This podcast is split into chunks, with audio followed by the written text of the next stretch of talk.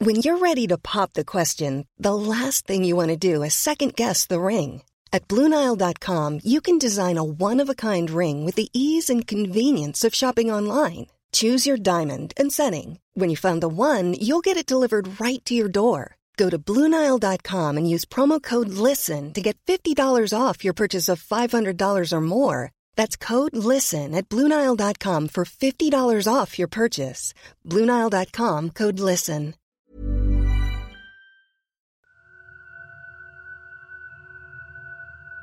Headset Horror Story.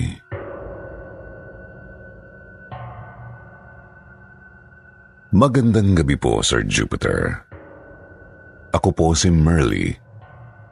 Taga Nueva Ecija po kami. Itong aking karanasan ay nangyari nito lang pandemic.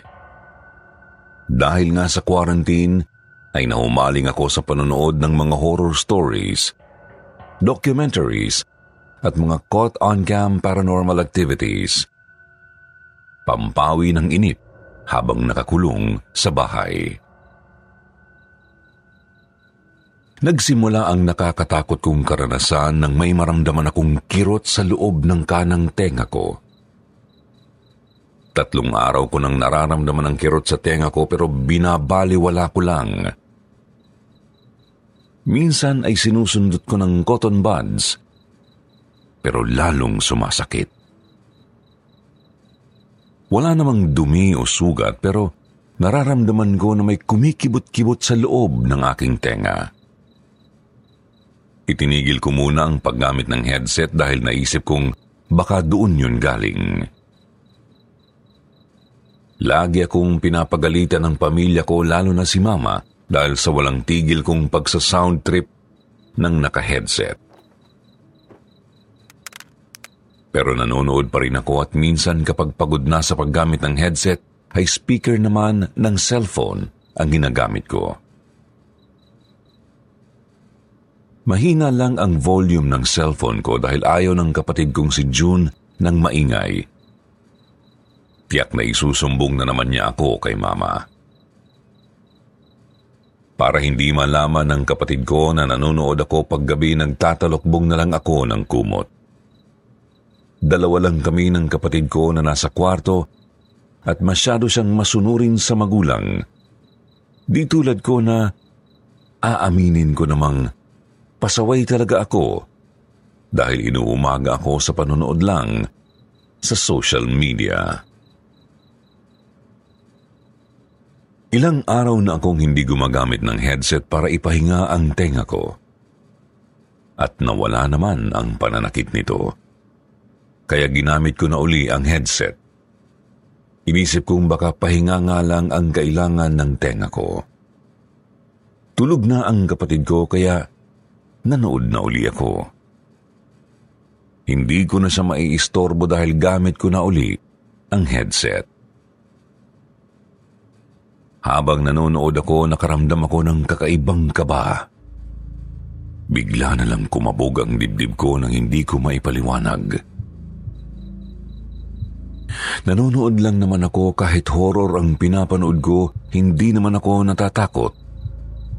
Kaya hindi ako kakabahan ng ganoon katindi. Pero iba ang nararamdaman ko ng sandaling yon. Ang kabog ng dibdib ko ay parang nararamdaman kong may mangyayaring masama. Subalit, saglit kong itinigil ang pinapanood kong horror movie at lumipat na lang ako sa pag-scroll muna sa mga post. Pinakiramdaman ko ang aking sarili, pati ang paligid. Kinakabahan pa rin ako kahit wala namang dahilan. Nadadagdagan pa nga ang kaba na nararamdaman ko kapag mas lalo ko itong iniisip. Hindi rin naman ako umiinom ng kape, kaya imposibleng dahil doon. Pakiramdam ko ay may nakatingin sa akin mula sa likuran ko. Parang nakikinood din sa pinapanood ko. Nakatalukbong ako ng kumot at takot na takot akong lingunin siya. Dalawa lang kami ng kapatid ko sa kwarto kaya iniisip ko kung sino siya. Alam kong nakahiga ang kapatid ko sa ibaba ng double deck. Ako po kasi ang nasa itaas. Kaya kung siya ang gagawa nun, mararamdaman ko ang pag-akyat niya sa higaan ko. Sa sobrang takot ko, lalong lumakas ang kabog ng aking dibdib pero hindi ako makasigaw ng tulong. Parang wala akong boses. Hindi ko rin maibuka ang bibig ko. Lalo akong natakot dahil naramdaman ko ang hangin sa likuran ko na tumatama sa kumot. May humihinga sa likuran ko. Hindi yun bentilador dahil naka-aircon kami sa kwarto. Pinatay ko ang cellphone at pinilit ko na lang matulog ng mga oras na yun. Baka sakaling mawala ang nararamdaman kong yun. Madilim ang kwarto dahil nagpapatay ng ilaw ang kapatid ko. Tahimik na rin kasi ako na lang ang gising. Kaya dinig na dinig ko ang hininga ng nasa likuran ko. Dingding na ang nasa likuran ko at sakto lang ako para sa espasyo ng kama. Kaya nagtataka rin ako kung may tao sa likuran, paano siyang nagkasya at paano hindi ko nararamdaman ang katawan niya. Pinilit ko ng matulog noon. Inisip kong pinapatulog lang ako ng kung sino at paggising ko ay mawawala rin yun. Nang sumunod na gabi, ipinagpatuloy ko na ang panunood. Nakalimutan ko na kasi ang nangyari nung gabi. Habang nanunood, naramdaman ko na naman yung may humihinga sa tenga ko. Malamig na may halong init yung hininga niya. Mag-isa lang ako sa kwarto noon dahil hindi pa pumapasok ang kapatid ko. Nasa sala siya at nanonood ng TV. Hindi ko na nalabanan ang takot nang makarinig ako na may tumikhim. Ako lang mag-isa sa kwarto, pero dinig na dinig ko yun. Nasa loob din siya ng kwarto namin.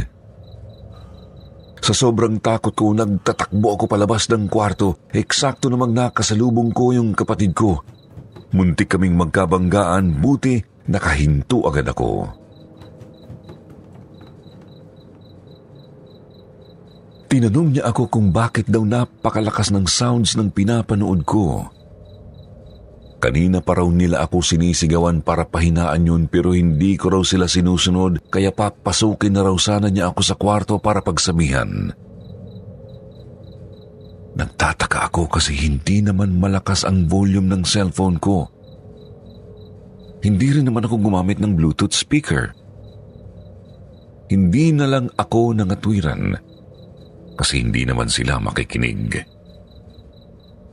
Sasabihin lang nila na nagpapalusot lang ako. Papasok na siya sa kwarto namin.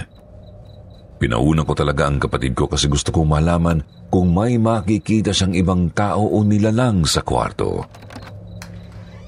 Pero pagbukas niya ng pinto, nakita ko rin naman ang kwarto namin na wala namang naroon.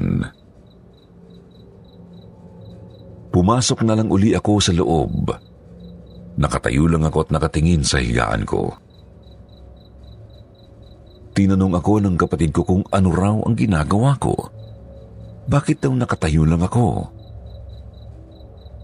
Sinabi ko sa kanya na kung pwede ay palit muna kami ng higaan. Idinahilan kong nahihirapan akong mag-akyat baba kapag pupunta sa banyo. Mabuti na lang talaga ay pumayag siya. Hindi na ako nag-cellphone ng gabing yun. Yun ang unang gabing natulog ako ng maaga.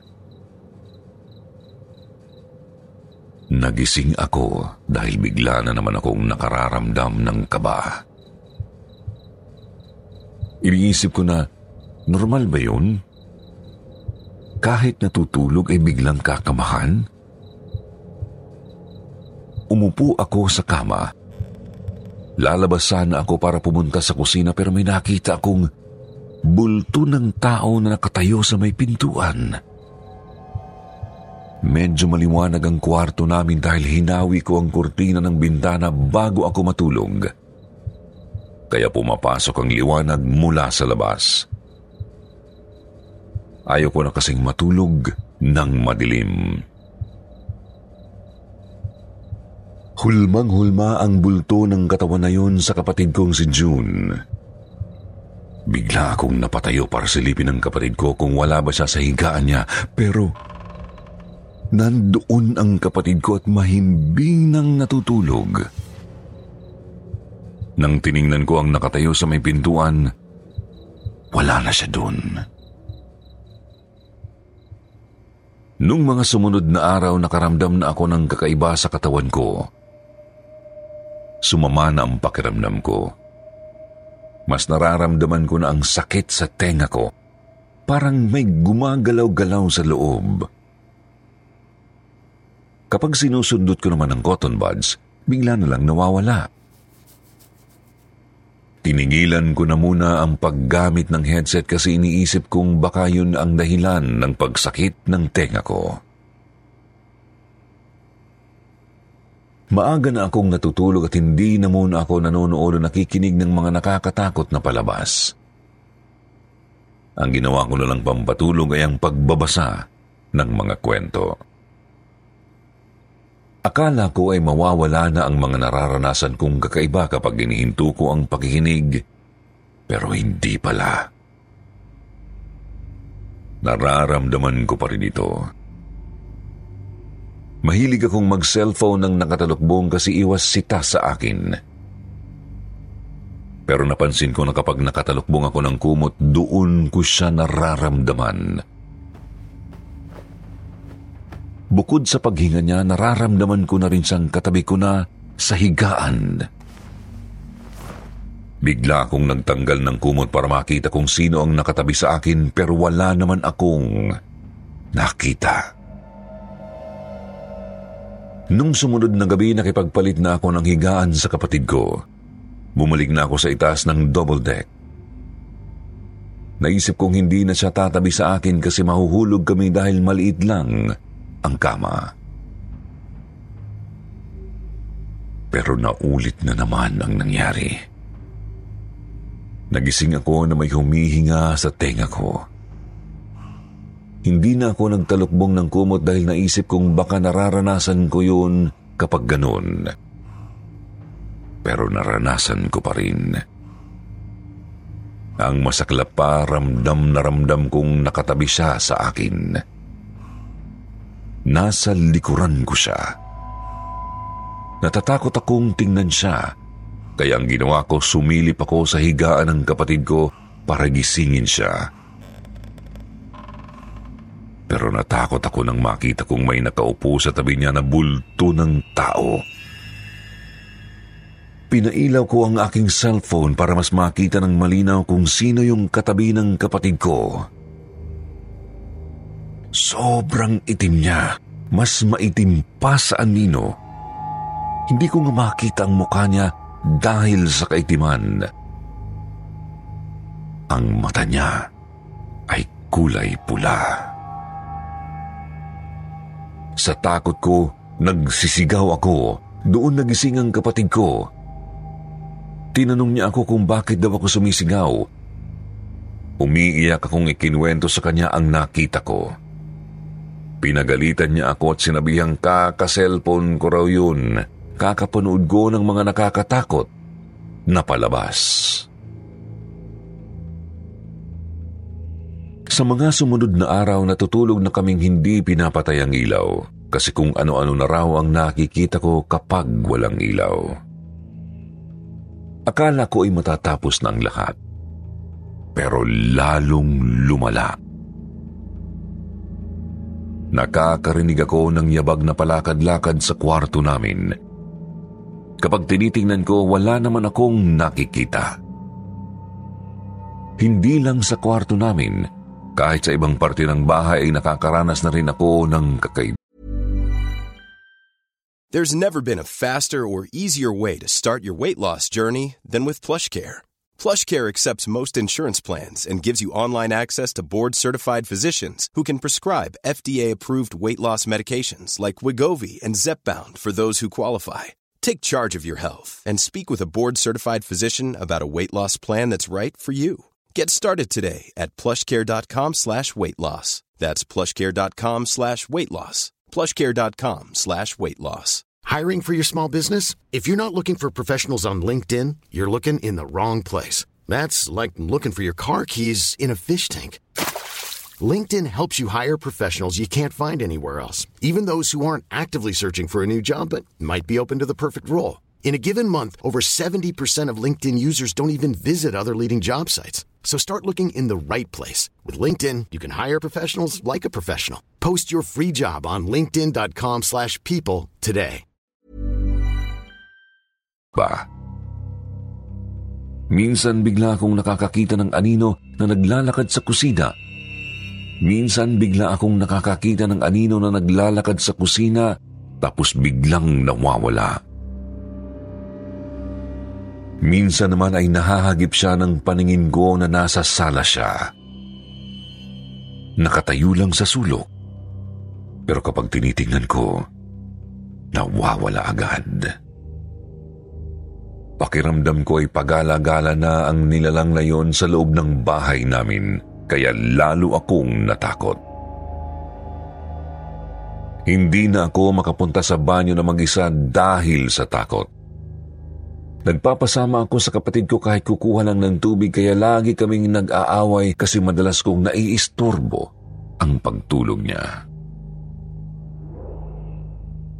Isang beses din nakita ko ang doppelganger ng kapatid ko na papasok sa banyo. Nasabi kong doppelganger niya yun dahil nung oras na yun ay nasa sala siya at nanonood ng TV. Sa sobrang pagtataka ko, nilapitan ko ang banyo para silipin kung talagang may pumasok doon. Bagyang nakabukas ang pinto. Ganoon kasi kami sa bahay. Hindi namin ibinubukas ng malaki ang pinto ng banyo dahil ang pangit tingnan kapag nakikita ang bowl. Kaya medyo nakabukas lang para malamang walang tao sa loob.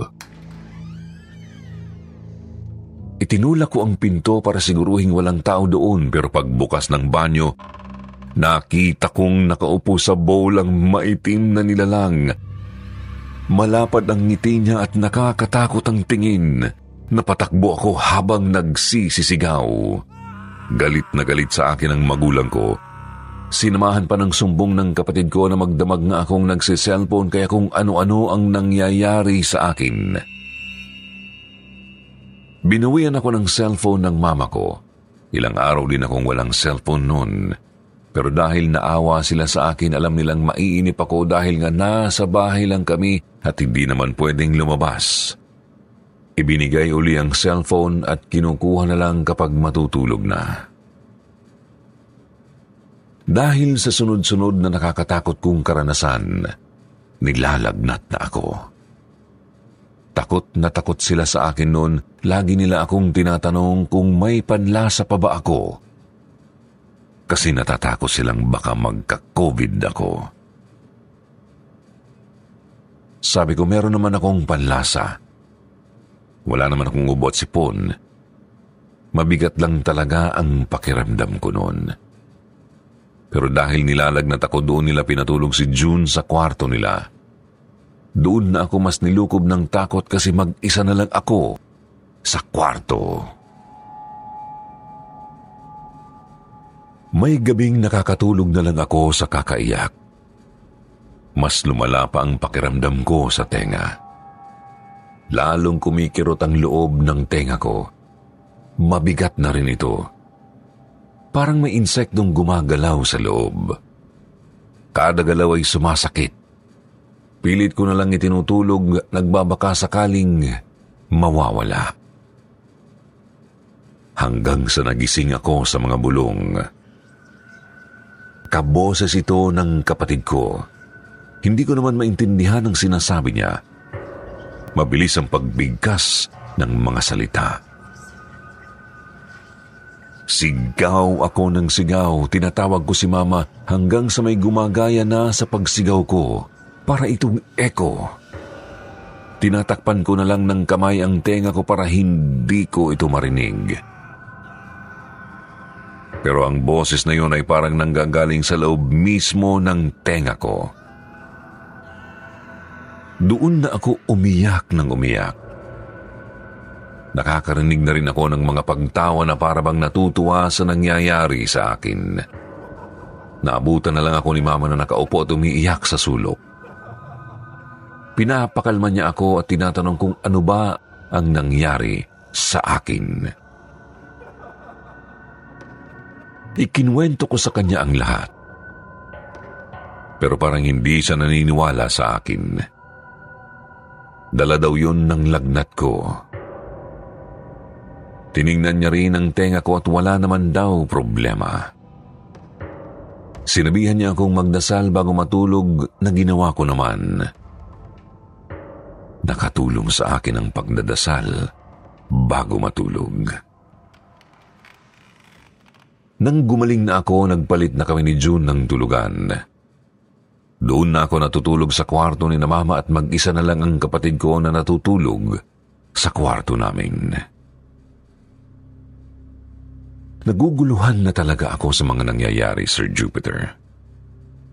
Yung mga katatakutan na akala ko ay sa mga pinapanood ko lang nakikita, nangyayari na sa akin. Hindi ko alam kung nakakarma ba ako o kung may nagawa akong hindi dapat. Kaya nangyayari sa akin ito. Inisip ko rin na baka may nabuksan akong video na sinasabing may sumpa kaya kung ano-ano ang nararanasan ko. Pero nilakasan ko ang loob ko. Pilit kong nilabanan ang lahat. Ayaw kong tuluyan akong masiraan ng bait. Lalo pat alam kong hindi naman ako paniniwalaan ng pamilya ko. Baka isipin nilang nababaliw na ako. Hindi pa rin nawala ang sakit sa tenga ko. Lagi kong sinasabi kay Mama kaya dinala na niya ako sa klinik. Pero maayos naman daw ang naging resulta ng ear examination na ginawa sa akin ng doktor. Wala naman daw inflammation sa loob ng mga tenga ko. Nag-advise lang siya na iwasan muna ang pag-headset. Nagbigay lang siya ng pain reliever para sa pananakit. Akala ko matatapos na ang kalbaryo ko sa katatakutan pero isang hapon, nagsimula na namang sumakit ang aking tenga. Naririnig ko na naman ang boses na yon. Kaboses talaga ng kapatid ko. Hindi ko alam kung sino ba ang gumagaya na yun sa kanya at bakit niya yun ginagawa. Yung ulo at tenga ko parang sasabog na sa sakit. Hindi ko mapigilang humiyaw at magpagulong-gulong sa kama. Hindi ko alam kung saan ko hahawakan ang aking ulo dahil sobrang sakit talaga.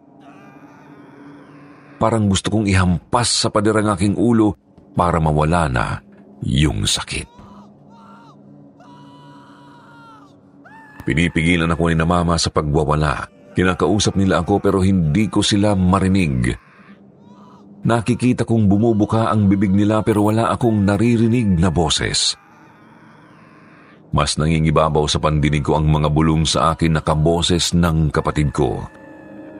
Pati yung mga pagtawa na sumasabay sa boses ng aking kapatid. Tumigil lang ako sa pagwawala nang ipasuot sa akin ni Mama ang rosaryo. Naroon pa rin ang sakit ng ulo at tenga ko pero hindi na ganoon katindi. Milagrong nawala na rin ang naririnig kong boses at mga pagtawa. Naririnig ko na rin ang boses ng pamilya ko at sobra silang nag-aalala sa akin. Isang araw nagising ako na may kausap si Mama sa video call. Kausap niya si Aling Belen, yung manggagamot na kilala ng mama ko. Hindi ko maintindihan ang usapan nila pero narinig kong sinabi ni Aling Belen na naisara na raw niya ang lagusang ginawa ko. Dahil na-curious ako sa sinabi ni Aling Belen ay sumabat na ako sa usapan nila. Tinanong ko kung ano ang pinag-uusapan nilang lagusan. Ang sabi ni Aling Belen na puno raw ako ng negative na energy kaya nakahatak daw ako ng masamang entity. Mabuti raw tinawag siya agad ni Mama dahil kung tumagal pa ay baka tuluyan ang makuha ang katawan ko. Tinanong niya ako kung bakit daw ako napuno ng ganoong enerhiya. Sabi ko naman na hindi ko alam kaya tinanong ko siya kung masama bang manood ng katatakutan. Sagot niya may limit daw talaga ang panonood ng ganon. Huwag ko raw dapat tinututukan dahil hindi ko alam kung alin sa mga video na yun ang may natrap o nakuhanan na talagang may entity. At dahil napanood ko sa akin ito, nagpaparamdam. Pinagsabihan niya ako na limitahan ng panonood at piliin na lang ang papanoorin. Doon ko na rin sinabi kay Aling Belen na kaboses ng kapatid ko ang naririnig ko. Sabi niya, may ganoon daw talagang nilalang. Nanggagaya ng tao para mandaya. Mabuti raw at bumubulong lang sa akin. Mas mahirap daw kung tinatawag ako. Baka raw mas mapahamak ako pag nagkataon.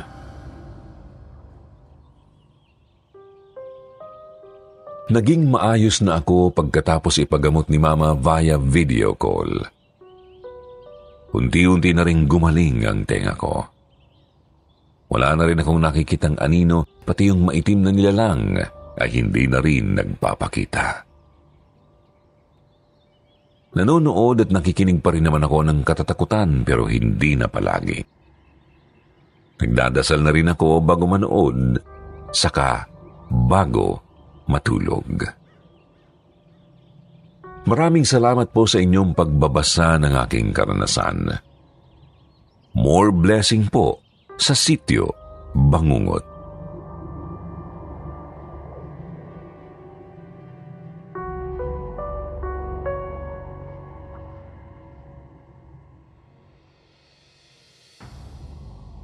Siyempre, hindi matatapos ang episode na ito kung wala ang inyong paboritong shoutout portion.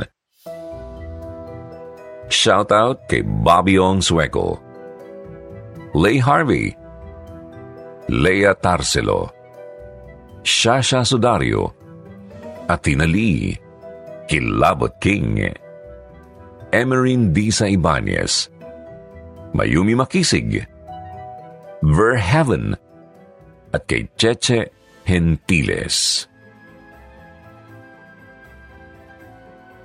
Magbasa naman tayo ng mga magagandang comment mula kina Ludivina Gaasio at Dara Navi. Sabi ni Ludivi, magandang buhay. Salamat at merong ganito ngayon na channel. Isa po ako sa milyon-milyon na taga-subaybay. Lahat ata ng content nyo naubos ko na. Salamat po at dito ako nakakalipas ng oras at lungkot dahil sa pakikinig. Pa-shoutout naman dyan from Singapore with love. Sabi naman ni Dara, sobrang enjoy po talaga sa pakikinig lalo kapag nagpa-plancha ako or nagluluto. Hindi ko nararamdaman ang pagod ko dahil nakakawala ng pagod ang pakikinig dito sa ating paboritong channel, ang Sitio Bangungot at minsan ang Kwentong Takipsilim. More stories to come, so madami po kaming mapapakinggan. God bless us all.